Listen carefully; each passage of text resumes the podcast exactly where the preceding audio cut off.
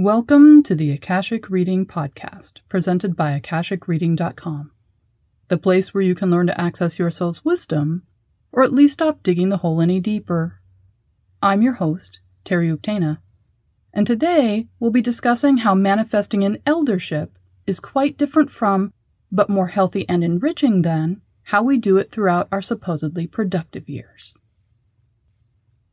Life has a rhythm, many in fact there's the daily beats of waking and meals, preparing to go, doing, returning, work and not work, day and night.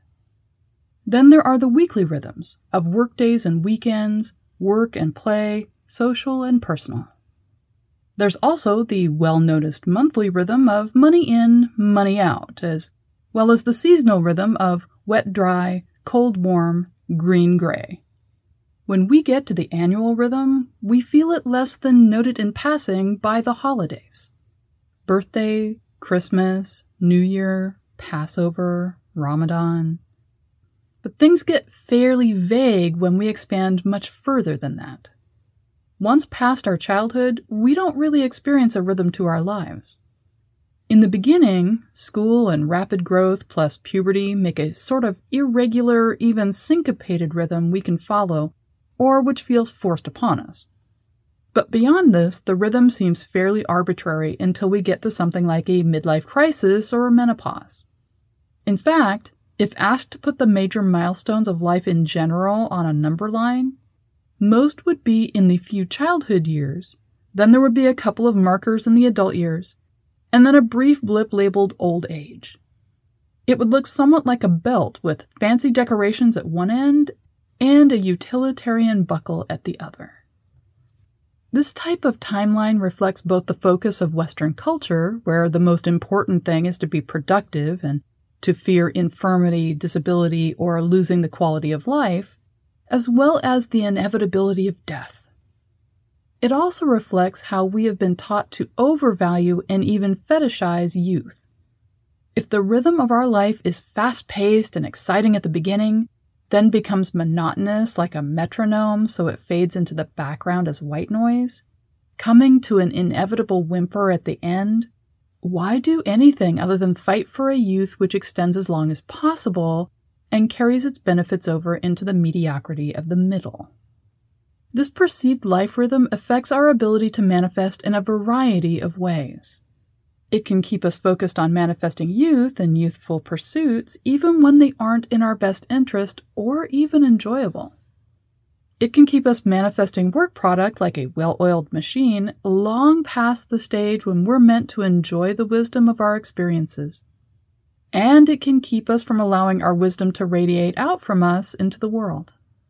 So we work ourselves until the very end with increasingly diminishing returns waiting for the day we feel old enough we can safely lay down our burden, only to find the day never comes or comes way too soon. As a side note, because we're taught to perceive ourselves and life through the lens of this timeline, our fears and focus aren't unfounded. This timeline is easily derailed by injury, illness, or accident, forcing an unexpected new rhythm on us. We are then stuck making choices around going with or against the rhythm, letting the fight become our identity, or declaring plot twist and adventuring into the unknown. Underneath this fairly recent modern invention of the metronome life remains the natural life rhythm, which consists of three phases, with multiple transformations throughout childhood, adulthood, and eldership. While manifesting happens in all of them, each has a means of manifesting which honors who and what we are in the moment and works best for and with us to create the life we deserve.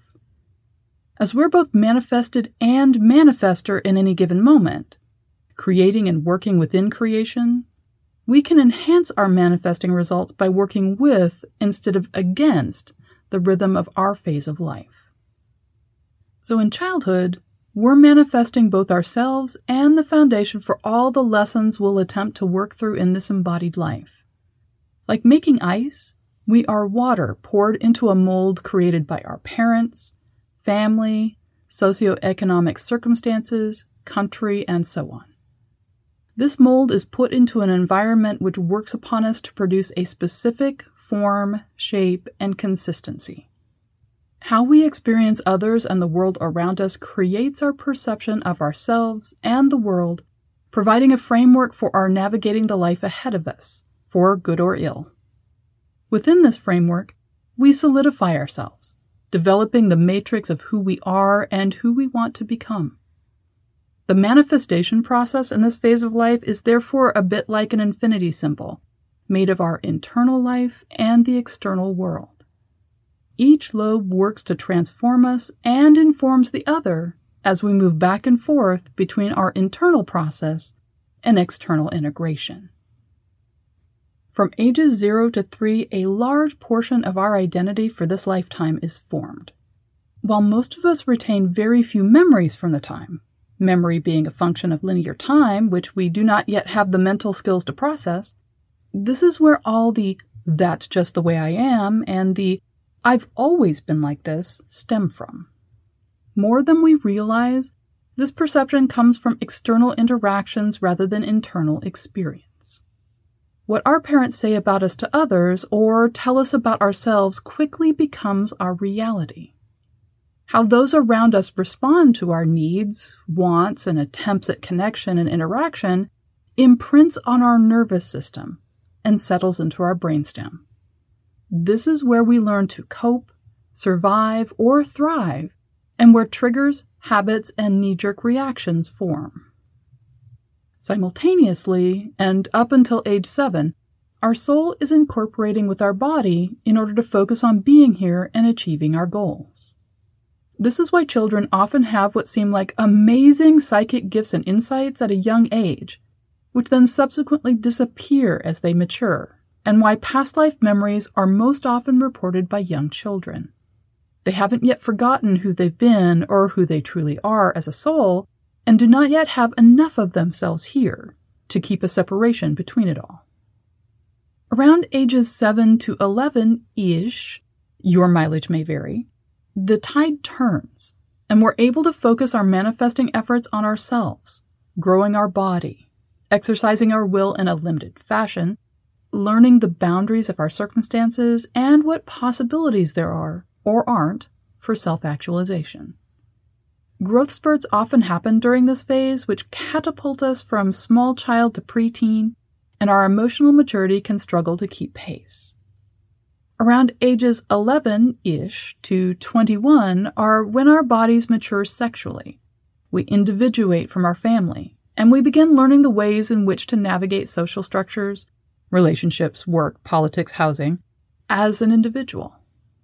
This is often thought of as the time when our karma activates, as it's when we have achieved enough empowerment and agency over our lives to start working on the lessons we came here to undertake and manifesting our soul purpose. Of course, each of us will have unique experiences of all this, and one size most definitely does not fit all. But any of us can feel the rhythm of this within our lives and feel the back and forth in the manifesting which was achieved. As an adult, the flow of manifesting turns outward. While all life is experiential, and so we will be changed and transformed all along the way by the life we're living, this is not usually the primary goal. In this phase, manifesting is about producing things, whether it be a career, relationship, children, lifestyle, freedom, or even just survival. Hence, we think of self care not as a given, but as an adjunct to life, and we have lifestyle brands, activities, and even companies which market various means by which we can turn our attention on ourselves. We label self focus as selfish, and yet see it as a goal to be achieved, which is what we envision when we dream of winning the lottery. From age 21 to 28, we generally work through the what ifs of the various roles, lifestyles, and directions available to us. These might be incredibly narrow because the focus is on survival. They might be about following through on expectations of our family, our culture, or the social group we're in. We might have a calling at this early stage or feel compelled to follow a passion where it leads, and so on. We often try on all manner of different hats in order to figure out who we are as an adult, what we should do, and where we go next. Age 28 to 29 is a well known common turning point in our lives, most commonly called Saturn return in spiritual circles, but it's well known in therapeutic community as well. It's the moment when either external circumstances or something bubbling up inside us brings us to a crossroads or forces us to see we're already at one. While some people continue to go straight ahead, it's fairly common for these liminal years to be about 90 degree turns. We may change our career, get married, have our third child, get up and move to another country, get a divorce, or make some other life change which redirects our course and sets us on a new road. This can be surprising or validating, excruciating or a breeze depending on where we are on our path. From then until the mid 30s, our rhythm is to manifest as best we can, each step forward, each means to get from here to there in the moment. This is when we find ourselves fully engaged in being a doing.